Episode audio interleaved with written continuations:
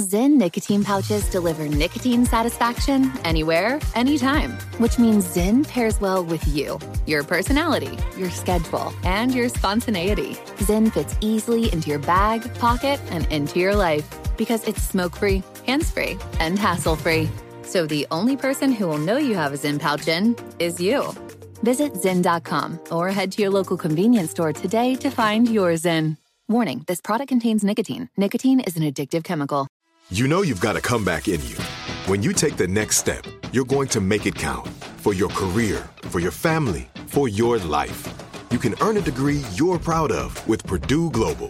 Purdue Global is backed by Purdue University, one of the nation's most respected and innovative public universities. This is your chance. This is your opportunity. This is your comeback. Purdue Global, Purdue's online university for working adults. Start your comeback today at purdueglobal.edu.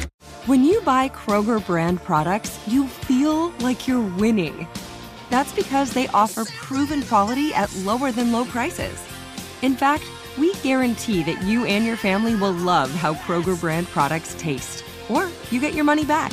So next time you're shopping for the family, look for delicious Kroger brand products because they'll make you all feel like you're winning.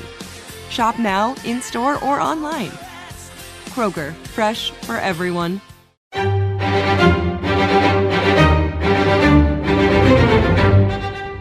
Crime Stories with Nancy Grace. We are live outside the Colleton County Courthouse, and you should have been in the courtroom. So much went down in the last hours right behind us. And to see Alex Murdaugh sitting there at the table, you would think not a thing had happened. But that is entirely not true. I'm Nancy Grace. This is Crime Stories. Thank you for being with us here at Fox Nation and Sirius XM 111. First of all, have you ever heard of a Freudian slip? Well, you're about to hear one right now. Take a listen to our cut seven. You testified that Alex said on the video captured by audio that it was so bad, I did him so bad. That's what you testified to yesterday. Yes, sir, that is what I testified to. Now, are you 100% confident that Alex said, I did him so bad, rather than they did him so bad? I am 100% confident in what I heard and I interpreted him as saying. Okay, you are hearing a cross examination of a state's witness. The defense tried so long and so hard to tell this witness he didn't hear what he heard. Alex Murdaugh saying in tears, I did him, Paul, my son, so bad. Now, listen to this, our cut eight. There was a mental note that it was definitely something that we needed to follow up on and, and ask at a later time. The father, the only one in the circle, and he says, I did him so bad, and you can't tell the jury you even wrote it down on a piece of paper. I don't recall if I actually made a physical note of it or not, sir. Your Honor, we'd like to play it again at one third speed to slow it down. It's so bad. It's so bad.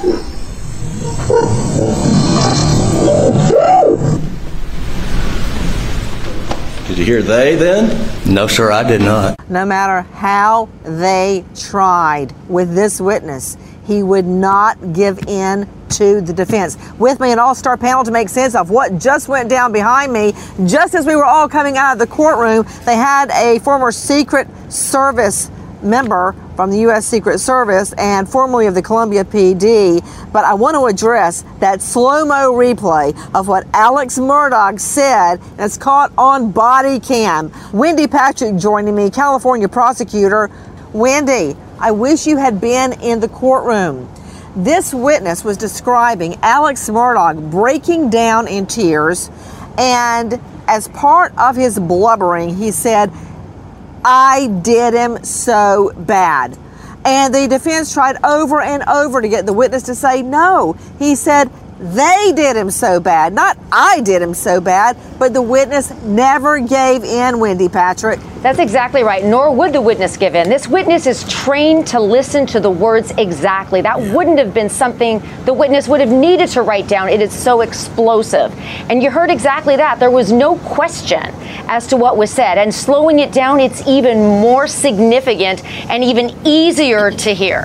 And can I tell you something? To Cheryl McCollum joining me, crime scene expert, forensic expert, founder, director of the Cold Case Research Institute. Cheryl, I found myself literally sitting on the edge of my seat. I scooched forward, hunched forward so I could put my ear to what I was hearing in the courtroom when they did that slow mo. I mean, I closed my eyes, I'm like, did he say they did Paul so bad when he was murdered? I mean, the whole courtroom, Cheryl, you've been there. You could have heard a pin drop. What do you make of it? Well, first of all, the word I and they don't sound anything alike. Number two, if he used I, that's going to be a confession. If he used they, then he's saying there was more than one person. Why would he say that? At that time, he didn't know two separate weapons were used.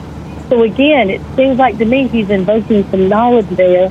Neither one of those words is going to help him. Well, I can tell you that witness sat there with a stone face and the whole courtroom hung on his words. Uh, let me ask our New York control room could you play cut eight one more time? I want you to hear it just the way we heard it in the courtroom. There was a mental note that it was definitely something that we needed to follow up on and, and ask at a later time. The father, the only one in the circle, and he says, I did him so bad, and you can't tell a jury you even wrote it down on a piece of paper. I don't recall if I actually made a physical note of it or not, sir. Your Honor, we'd like to play it again at one third speed to slow it down. It's so bad. It's so bad.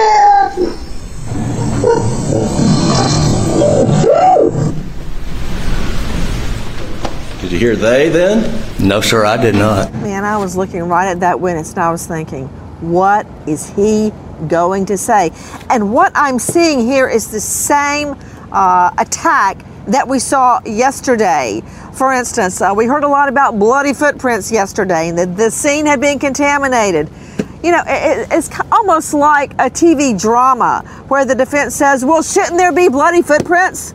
And the state says there are bloody footprints. So the, the defense then says, well, they were contaminated. So we see that happening again today, that same attack.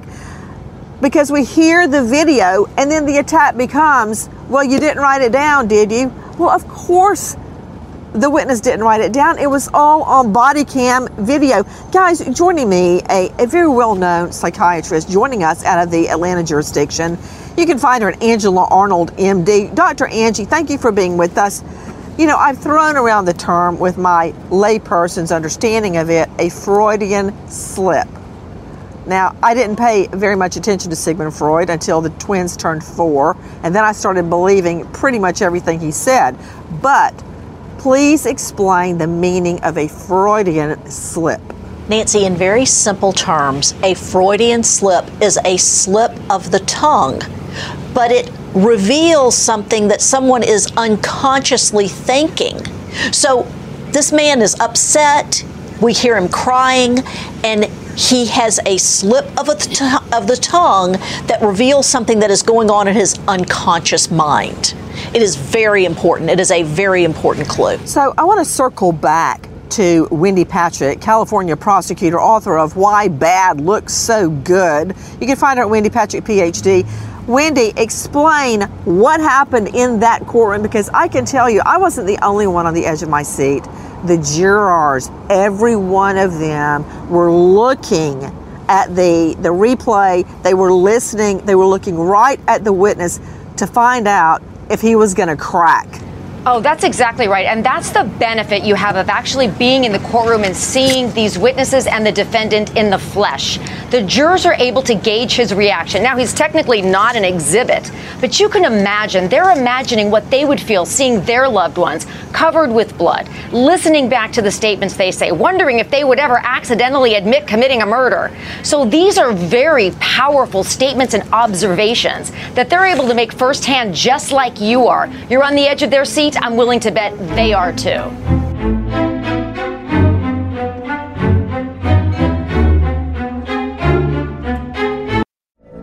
From BBC Radio 4, Britain's biggest paranormal podcast is going on a road trip. I thought in that moment, oh my God, we've summoned something from this board. This is Uncanny USA. He says, Somebody's in the house, and I screamed. Listen to Uncanny USA wherever you get your BBC podcasts, if you dare.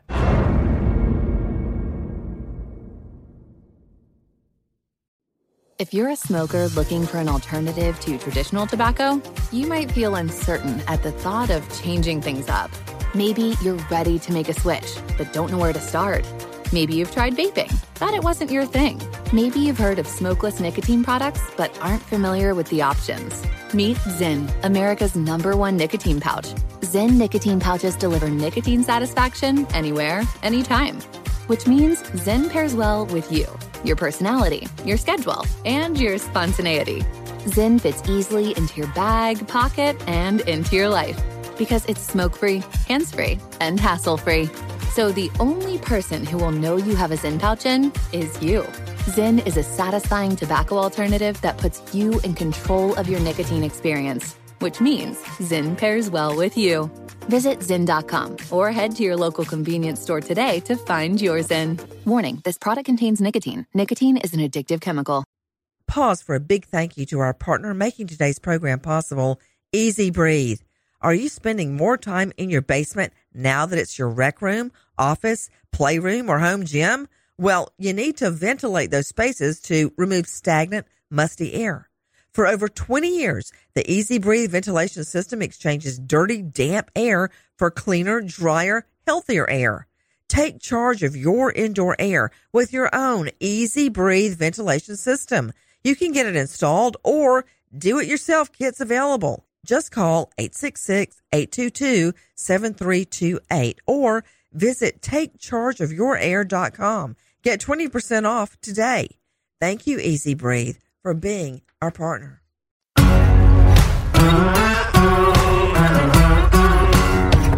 Crime Stories with Nancy Grace.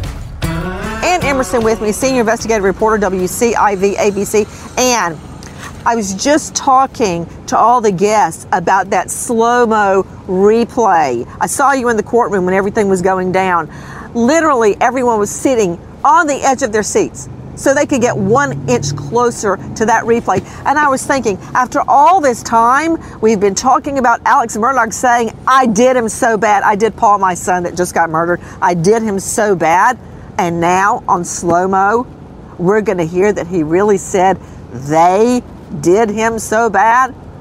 I, I, I couldn't believe that's what was happening explain to everyone you had a bird's eye view of it what went down well i was and i was right there leaning in with everybody else i think and we were looking at the jurors we really wanted to see exactly how they were going to be taking this information in and sort of going, pivoting back and forth and looking at, at, at the senior SLED agent Croft at the same time seeing if he was going to change his decision about what he heard and he did not he st- stood stood his ground on what he heard and said, This is what I heard. And Griffin, of course, had to say, Well, it's going to be up to this jury who was riveted. They were absolutely trying to figure out, thinking this could be a critical turning point.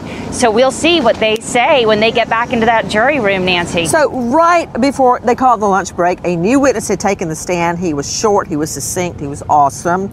Uh, Jonathan Van Houten, as I recall his name, and he uh, has been with the U.S. Secret Service, and he is a digital expert, and he's explaining to everybody how he ultimately unlocked Paul Murdaugh's phone. This is critically important because Paul Murdaugh, the son, the murdered son, had sent a Snapchat and was sending uh, voicemails and phone calls and texts all the way up until the time of his murder.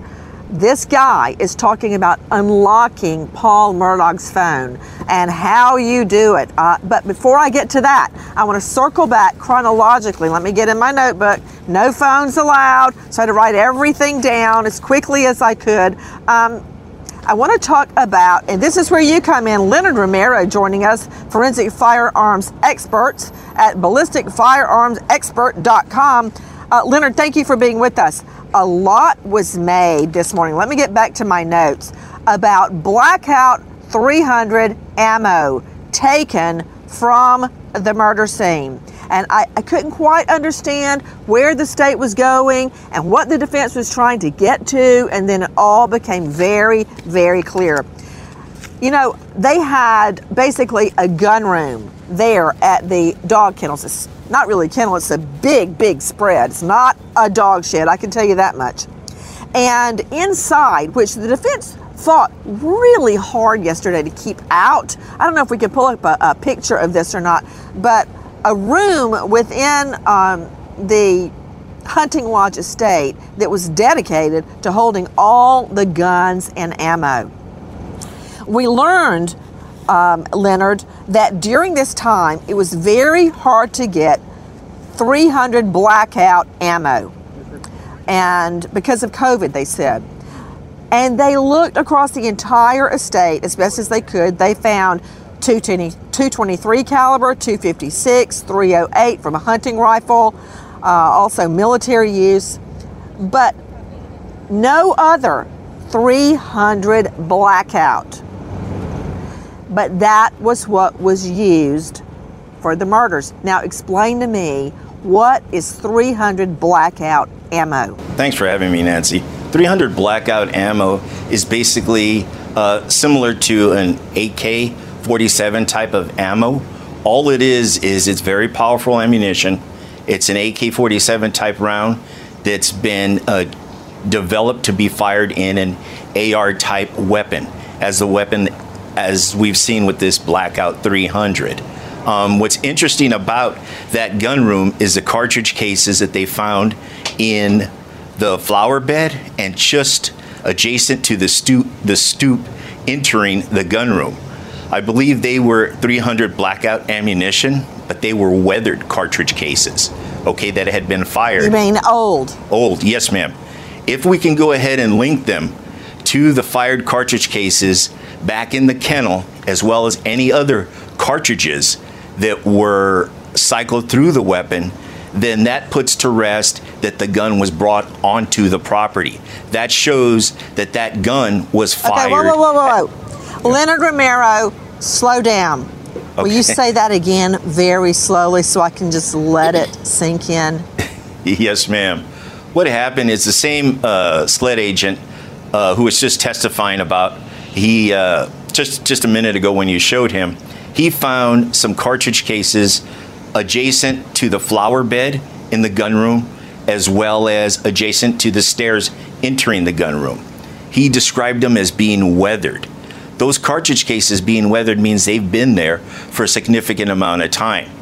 That tells us if we can link them back to the fired cartridge cases within the kennel, as well as any ammunition that have may been cycled through the weapon, that tells us that that weapon was on property all along, that it's not a weapon that just came onto the property because those cartridge cases have been there a significant amount of time. Very significant. Ann Emerson joining us, WCIV. Weigh in. Of course, this is before we get what I thought was a wild goose chase. Pardon my pun, pardon my pun, because there was a huge, long line of questioning and cross examination about turkey shot, in other words, waterfowl ammo versus landfowl ammo. And I thought, why do we care about waterfowl versus non waterfowl ammo?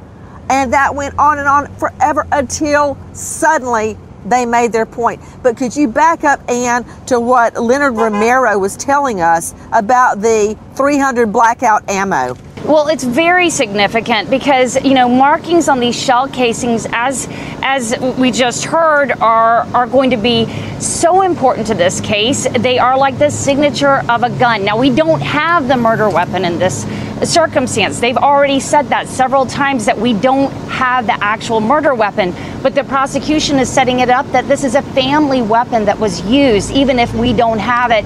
Yet we have these shell casings that can all point they're telling us from the range to the stoop of the house to the the casings that were found around Maggie's body that these 300 blackout that not only are they uncommon according to our senior SLED agent he says he has never worked a case with 300 blackout before um, this is also the same shell casing. So we're going to have to see how hard the defense goes after that. Now the waterfowl I thought that was so interesting too and I was you know as as at one point Griffin said I'm a city boy. You know I'm not I'm not you know I'm still from a small southern town but I, I guess I'm a city girl so I really had to take a lot of notes on that too. But what I got from that was that there Griffin the defense Jim Griffin is trying to say that the the the shells that killed uh, the shells that killed Paul Murdaugh, well, those just were not on the property. These steel shells, these these steel steel bullets that kill waterfowl that would have been loaded into this shotgun. The way I understood it, this just isn't what killed Paul. So that does seem to present a problem. You know, um, they went through a lot of discussion, a lot of questioning and cross examination on particular types of ammo. And I took so many notes. I'm just wondering how the jury could keep up with it because I noticed they're not taking notes. Now, in some jurisdictions, note taking is allowed.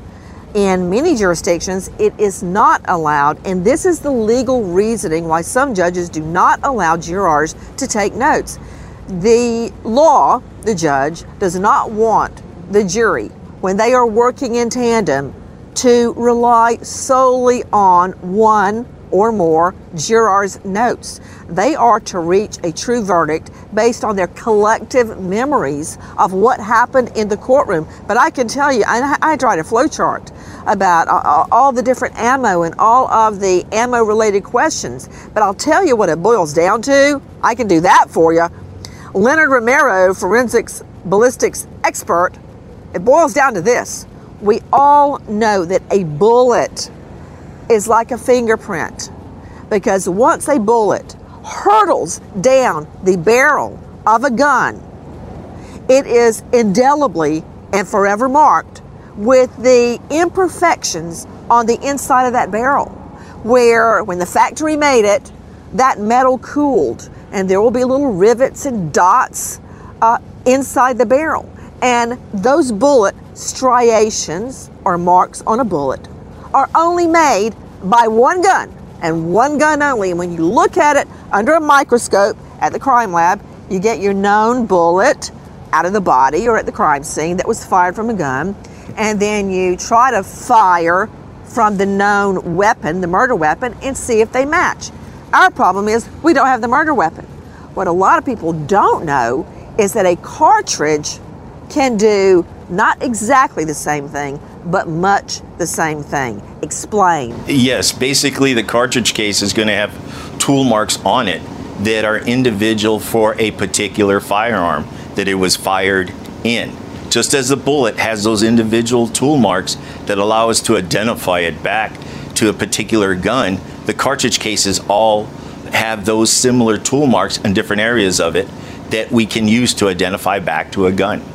Going back to your original question with regards to the ammo, um, it is a fairly new round. It was developed in 2010, but there was a difficulty in getting ammo during during COVID. Not only for this particular round, what made it more difficult for this is that it was a newer type of round developed. But for all ammunition, because of COVID, it was very difficult to buy ammunition. Ann Emerson with me, senior investigative reporter WCIV. We keep hearing about a receipt that was found in a trash bag, and it was a Gucci receipt. Why do we keep hearing about a Gucci store receipt? And what, if any, significance do we believe that played? Well, Nancy, you know, it just seems like they just keep on hooking us. Did you see the room again? Like, once again, it was one of those moments where everyone buddy said, Oh my gosh, we're going to talk about that Gucci receipt again. And then they sort of leave us hanging. All we get out of that is that there was a Gucci, there was a receipt from the Gucci store. We're thinking that it was from Charleston because we know that there's one in Charleston, that it was for over a $1,000. It was on a credit card statement, it was circled and it was balled up and it was thrown in the trash can of this of this kennel of the area of where the murders took place. And so who threw away the gucci receipt? Was how does this play into what we already know about the financial pressures that um, alec murdaugh had brought upon himself with these alleged financial crimes how how is this going to play into the prosecution now one thing that i have heard over and over again is that this case is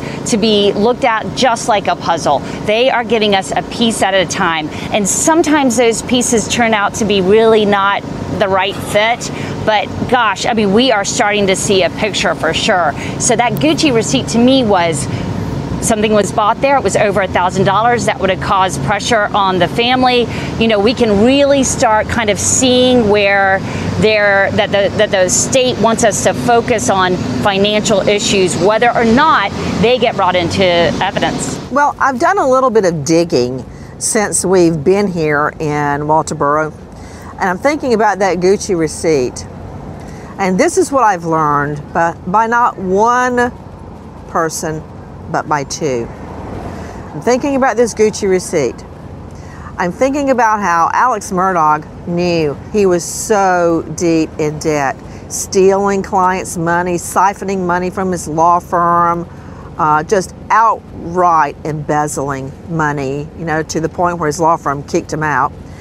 And uh, of course, you know, yesterday we spoke with Eric Bland, the lawyer for the Satterfield family, uh, whose mom was found at the foot of the stairs there. Uh, and all that money, hundreds of thousands of dollars, was taken by Alex Murdaugh that should have gone to that family. That's just one small example.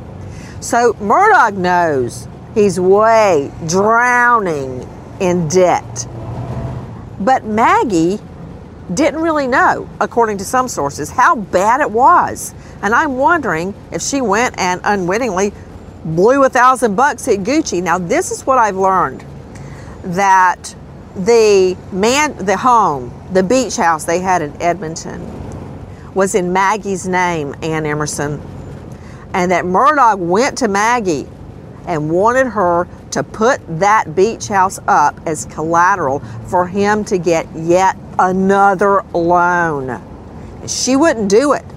And he was mad as H E double L that she would not use that house as collateral. That there were all sorts of money tensions between these two. You know, I would like to pose a hypothetical. Why do rich people, all they want to do is hold on to that money, spend it, and try to get some more? That said, this Gucci receipt, we're going to hear about that, Ann Emerson. We're going to hear it because they keep mentioning it in the courtroom. They keep on hooking us. They're absolutely going to bring that up. And I think they're going to bring it up in a way that's going to make a lot of sense as far as what we also know, which is that the chief financial officer over at the Murdaugh law firm has confronted Alec Murdaugh the day of the killing. So that's going to have to play in tandem with this level of pressure that's building on the family. Years and years of financial allegations that are going to be coming to play here. And it's just a matter of time. Well, I can tell you one person that better get their story straight.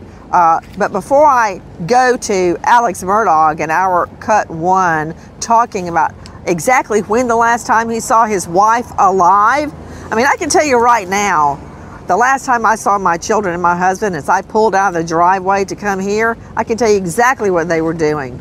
But he seems to have a little trouble remembering exactly what was happening the last time he saw his wife alive. But before I go to that, uh, Dr. Michelle Dupree joining me, forensic pathologist, medical examiner, also detective, author of Homicide Investigation Field Guide. Dr. Dupree, I mean, I know you've you've had a lot of autopsies, but it just stopped me in my tracks when I heard that Paul's God rest his soul brains were down by his feet. Those words were Murdaugh's words, not mine. Murdaugh's words. I don't think I would have put it quite like that. But Dr. Dupree, would a 300 caliber blackout bullet, as opposed to let's just say a 22, for Pete's sake, cause that type of damage to the human body? Absolutely, Nancy. That um, the way that we determine the damage to the body is basically by the kinetic energy or the amount of energy in that specific projectile, and that would cause extensive damage to a human body, especially when it hits a skull like that. It would be devastating, and uh, again, at rather close range. But to take your brain, first of all, out of your skull, and it fly all the way to your feet a bullet, a weapon that powerful? Is that what a 300 blackout is? Yes, it is, Nancy. That's what any type of weapon like that is. A rifle or an AK would do the same thing. A shotgun, the same thing. Now, this type of weapon, Leonard Romero, a ballistics expert, is a semi, semi-automatic, which means you have to pull the trigger. It's not like a machine gun on TV where you go, ah, and you pull the trigger one time and it just keeps on shooting. This is a semi where every time you hear a bullet, somebody had to pull the trigger for each firing, correct? Yes, ma'am, that's correct. With each pull of the trigger, the gun is fired. I can tell you right where that's going, Wendy Patrick. That is going to intent because intent to commit a crime does require some malice, a forethought. But under the law, there is no specific time for that planning. It does not have to be a long, attenuated plan, such as uh, I, I, I, feed Ann Emerson a little bit of arsenic every day in her coffee before court till she kills over. That's a long, extended plan to kill.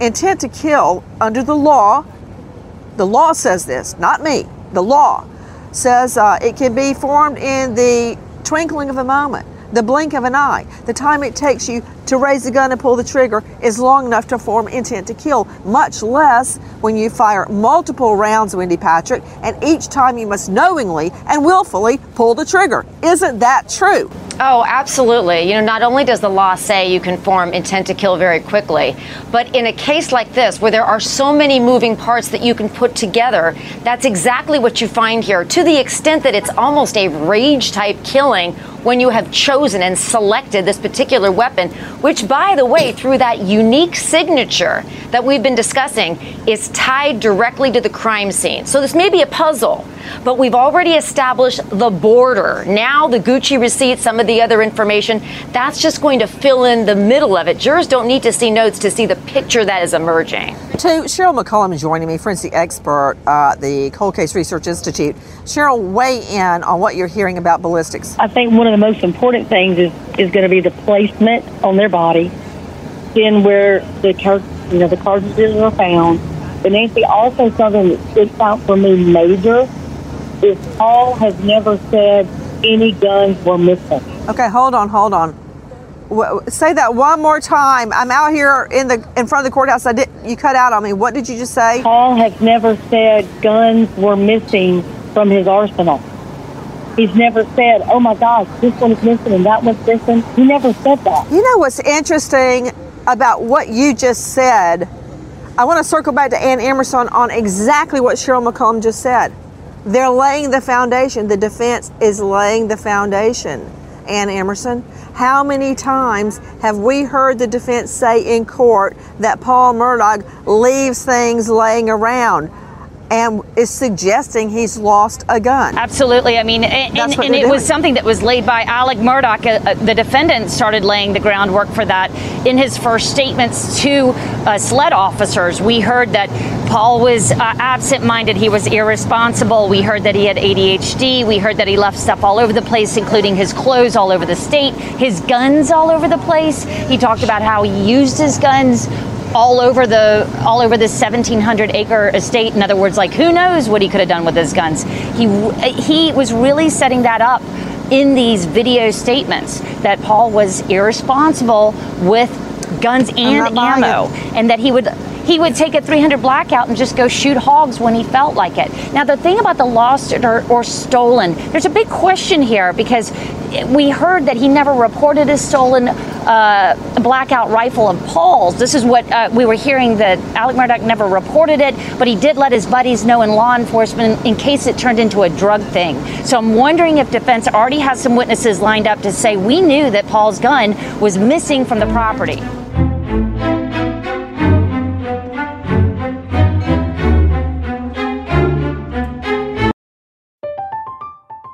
I'm Katya Adler, host of The Global Story. Over the last 25 years, I've covered conflicts in the Middle East, political and economic crises in Europe, drug cartels in Mexico. Now I'm covering the stories behind the news all over the world in conversation with those who break it. Join me Monday to Friday to find out what's happening, why, and what it all means.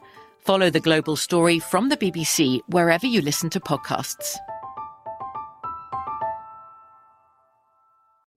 If you're a smoker looking for an alternative to traditional tobacco, you might feel uncertain at the thought of changing things up.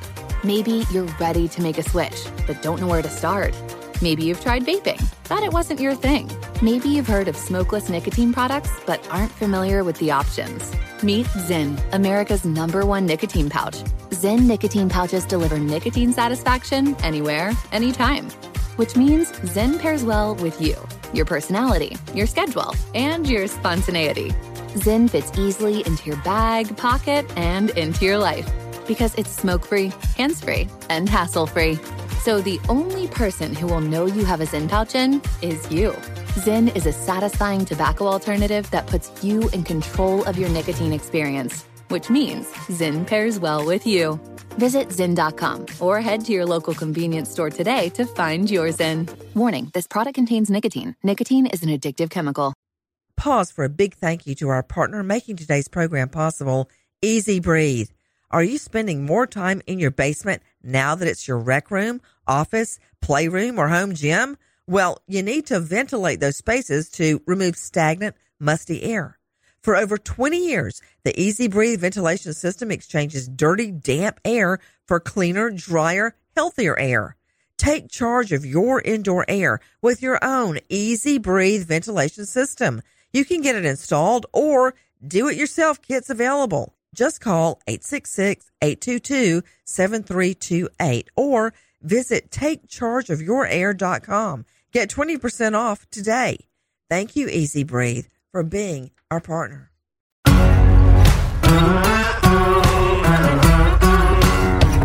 Crime Stories with Nancy Grace. I can see them laying the trap right now. I wasn't sure where they were headed, but I knew they're laying a trap for the state. They're implicating Paul, the dead son, as somehow being irresponsible and quote leaving guns laying around. You know, uh, Cheryl McCollum, you and I have handled a lot of cases in inner city Atlanta, and almost all of them dealing with guns.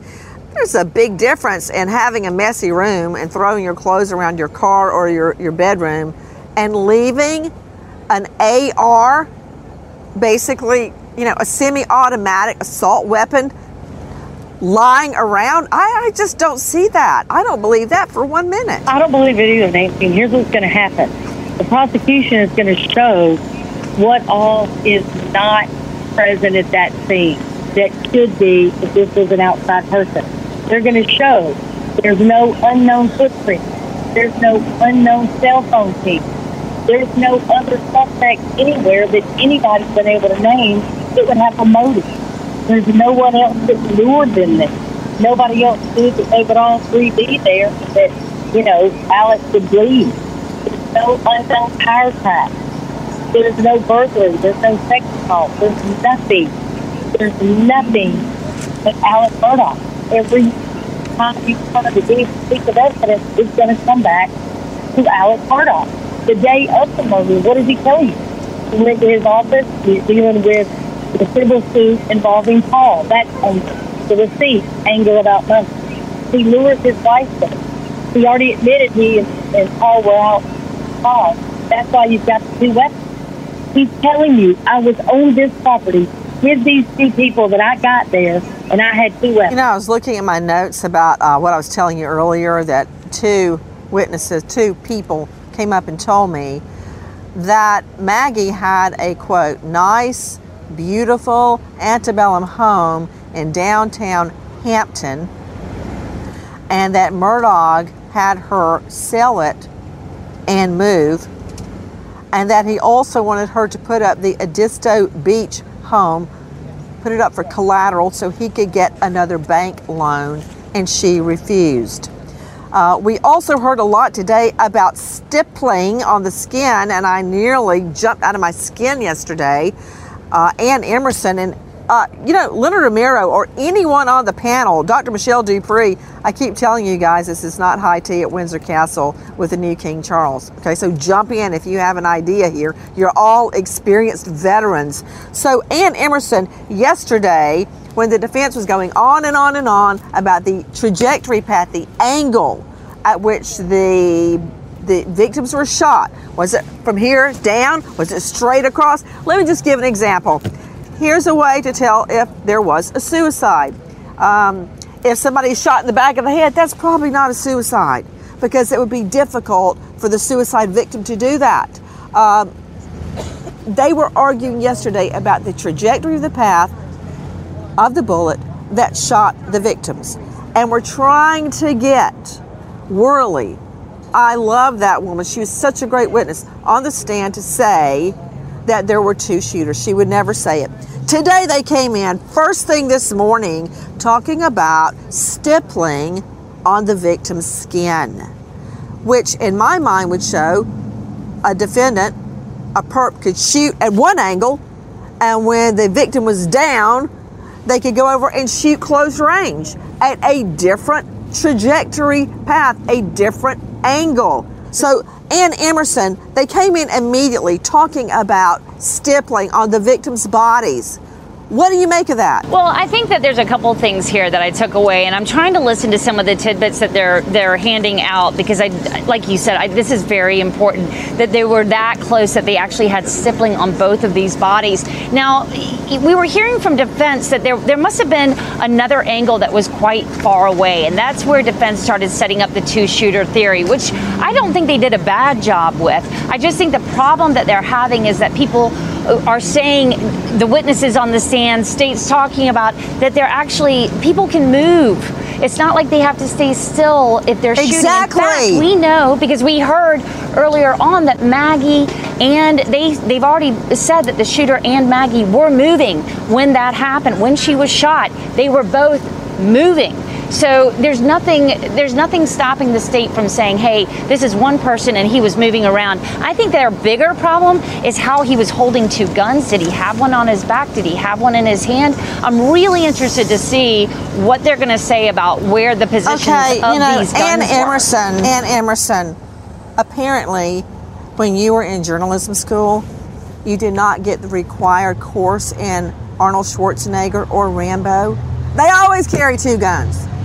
So anybody's been watching TV and they think they're going to pull off a murder, they do what they see on TV. They come in, you know, guns loaded, locked and loaded. I can very easily see him coming in with two weapons. It's not that fantastical to me. Okay, guys, another thing happened today. I want you to hear.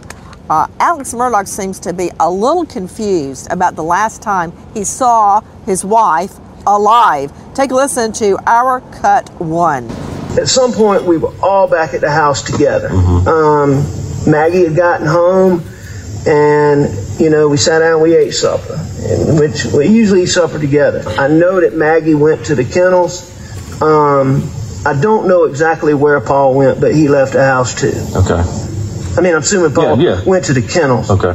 I stayed in the house. Okay. And I was watching TV, looking at my phone, and I actually fell asleep on the couch. When you and Paul got back to the house, Miss Maggie's there, and y'all eat supper, which has been prepared.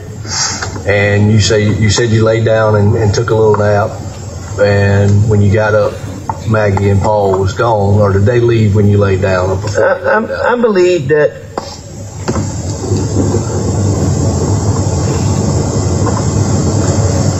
I'm not. I'm not sure. But they weren't there when you woke up around the nine o'clock mark or so when, when you made the call to Maggie to, to let her know you was going to your No, nobody was in that house when I when I left.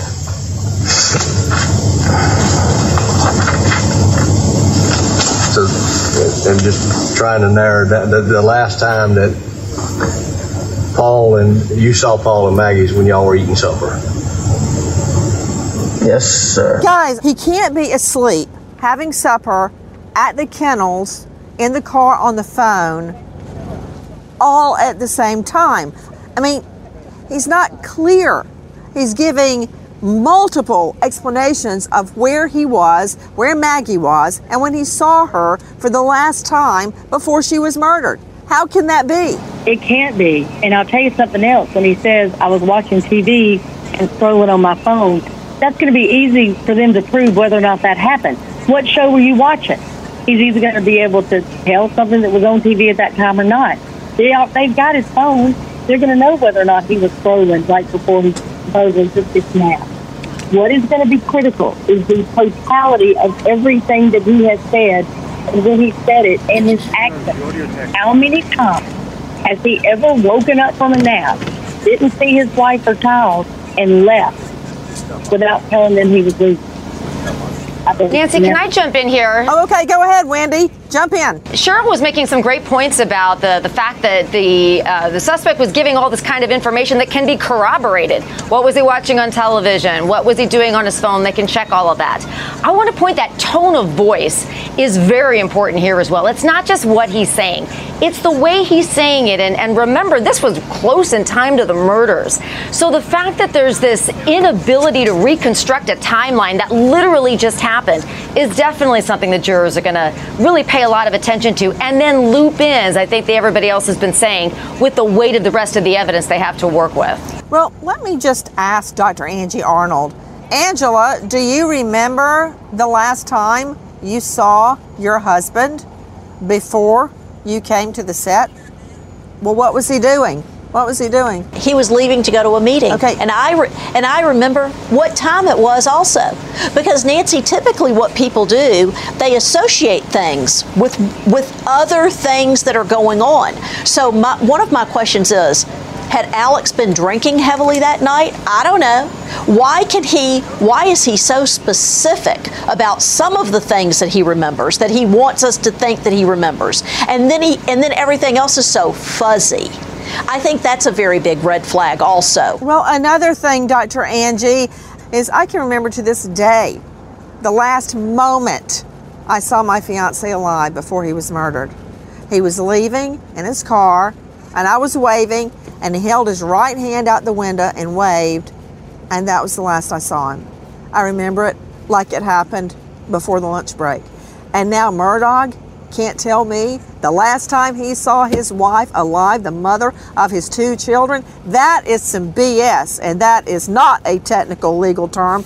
Guys, a lot going down in the courtroom, and I want to go to our cut nine about not only is the stippling on, on the body, but another significant line of questioning by the defense that has just happened about where does the cartridge land when you shoot a shotgun or any long gun. This is important. Listen to this. Are you aware that both victims had stippling on them from their gunshot injuries? Yes, sir, I am. And what is stippling?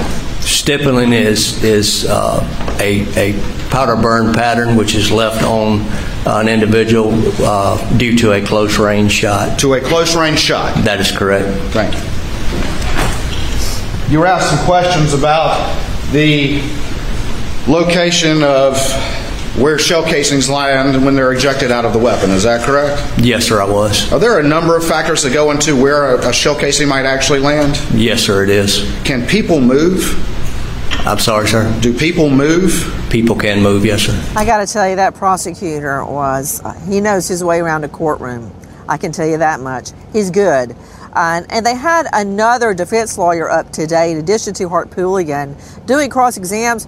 He was pretty good too. So, right now, it's an even match in the courtroom between the lawyers. Can we talk about why it's important Where does the cartridge go after you fire a long gun? With me, Dr. Michelle Dupree, not only pathologist medical examiner, but she also is a forensic consultant. What can you tell us about where the cartridge goes when it's ejected, not the bullet, but the cartridge when it's ejected from a long gun? Well, Nancy, that, that's a good question. And most of them do eject to the right and oftentimes backwards. But the problem is, we can't place a lot of stock in where we find that cartridge, that cartridge casing, because there are so many things that happen. Maybe the person themselves moved it, maybe the shooter uh, kicked it, maybe some of the first responders kicked it. It's something to look at, but that is not definitive. I want to say one other thing. It does give some indication as to possibly where the shooter was standing. And there's also been a lot made about not having the weapon or not finding the weapon. But oftentimes we don't have the weapon when we go to trial. We don't ever find the weapon. And that's one of the things that is just, I guess, sort of smoke and mirrors that the defense is trying to throw out. I think that I think the defense is also trying to set up that it's not just that it's the murder weapon; it's that it could be a stolen weapon that came off of their property and they don't know where it is and they don't know what happened to it. So I think that's also part of the the mystery behind which weapon was used and was it one, was it Paul's actual 300 blackout? Leonard Romero, ballistics expert. Let me talk to you about this ejection theory. As Dr. Dupree just said, typically uh, cartridge will eject to the right of the gun, of the shotgun, the long gun, and maybe a little bit backwards. And I can't tell you how the defense went round and round establishing that. I, I can see where they're going with this. Exactly what Dupree just said. They're going to argue about could there be two people standing in two different places in that dog kennel when the shootings went down. But the reality is, uh, the surface on which the cartridge falls. I remember a case where a murder took place in a bedroom. The victim was lying in the bed. It was set up to look like suicide. We were looking at where the cartridges went. And if it ba- if it's carpet, it could bounce. If it hits tile, it could go somewhere else. But wouldn't you agree it typically ejects to the right and usually a little t- back over your shoulder? Typically to the right. Yeah, that's correct, Nancy. Um, if we're dealing with a semi automatic shotgun, yes, it's to the right. And with this blackout 300, it's going to be to the right.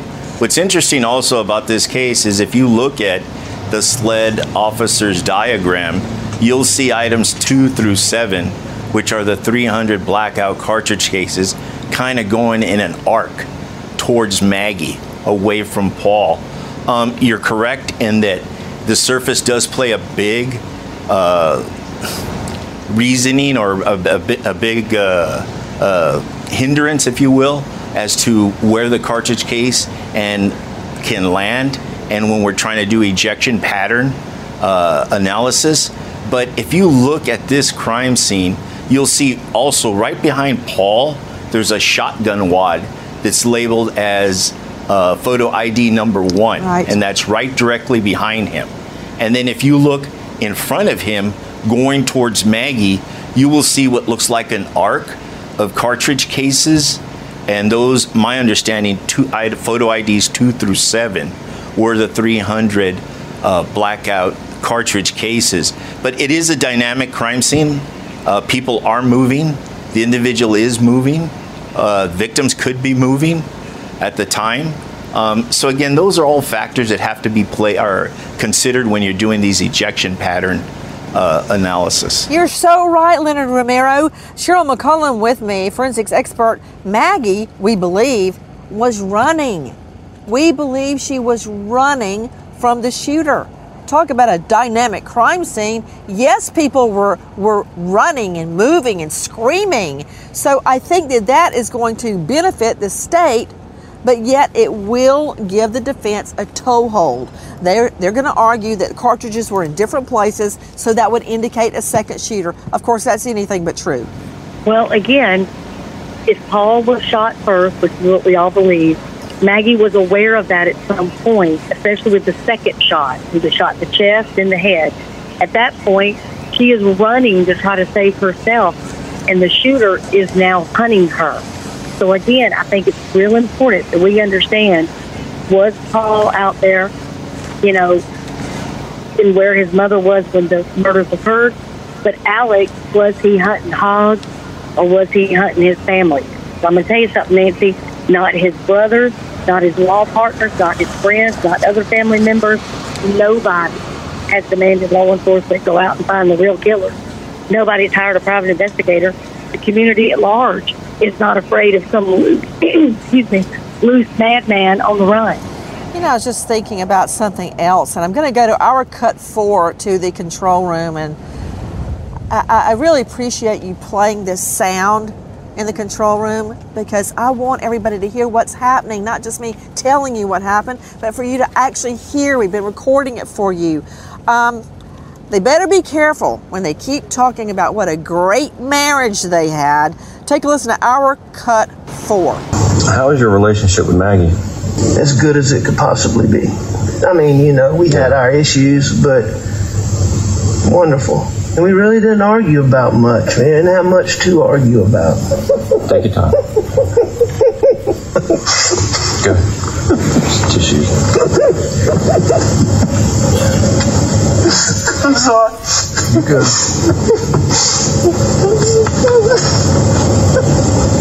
I mean, she was a wonderful girl and a wonderful wife. And she was a great mother. Uh, she, you know, she didn't work.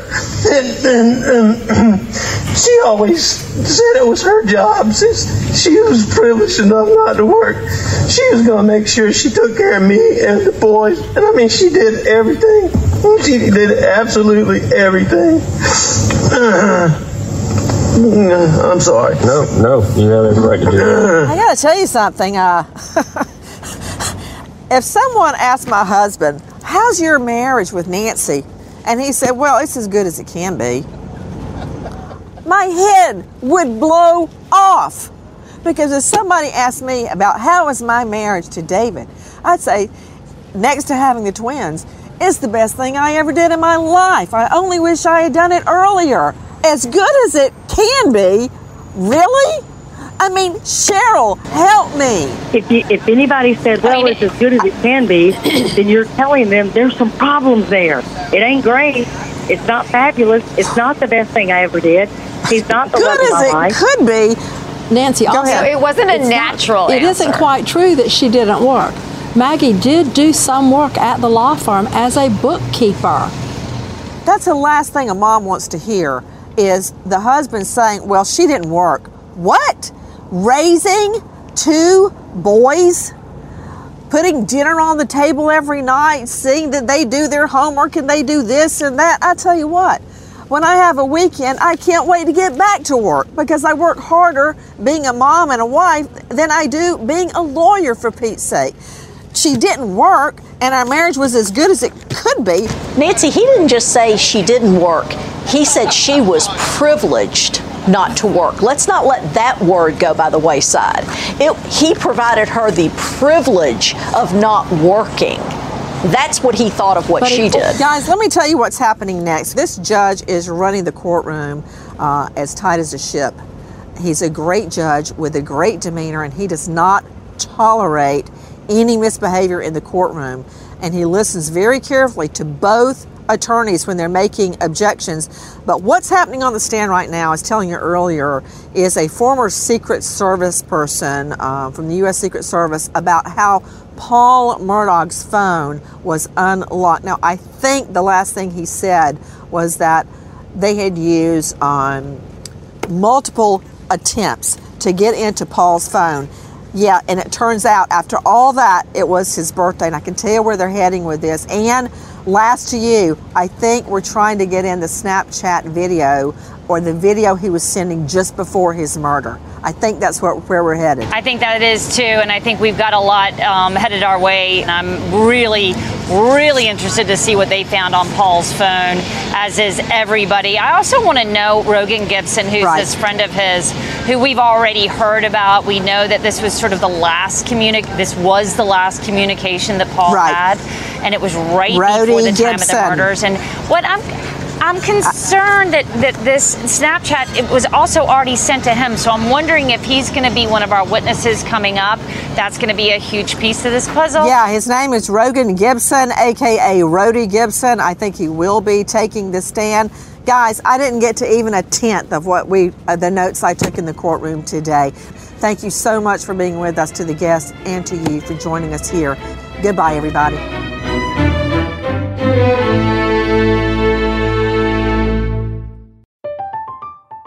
I'm Katya Adler, host of The Global Story. Over the last 25 years, I've covered conflicts in the Middle East, political and economic crises in Europe, drug cartels in Mexico. Now I'm covering the stories behind the news all over the world in conversation with those who break it. Join me Monday to Friday to find out what's happening, why, and what it all means. Follow the global story from the BBC wherever you listen to podcasts. Zyn nicotine pouches deliver nicotine satisfaction anywhere, anytime, which means Zyn pairs well with you, your personality, your schedule, and your spontaneity. Zyn fits easily into your bag, pocket, and into your life because it's smoke free, hands free, and hassle free. So the only person who will know you have a Zyn pouch in is you. Visit Zyn.com or head to your local convenience store today to find your Zyn. Warning this product contains nicotine. Nicotine is an addictive chemical. Pause for a big thank you to our partner making today's program possible, EZ Breathe. Are you spending more time in your basement now that it's your rec room, office, playroom, or home gym? Well, you need to ventilate those spaces to remove stagnant, musty air. For over 20 years, the EZ Breathe ventilation system exchanges dirty, damp air for cleaner, drier, healthier air. Take charge of your indoor air with your own EZ Breathe ventilation system. You can get it installed or do it yourself kits available. Just call 866-822-7328 or visit takechargeofyourair.com. Get 20% off today. Thank you, EZ Breathe, for being our partner.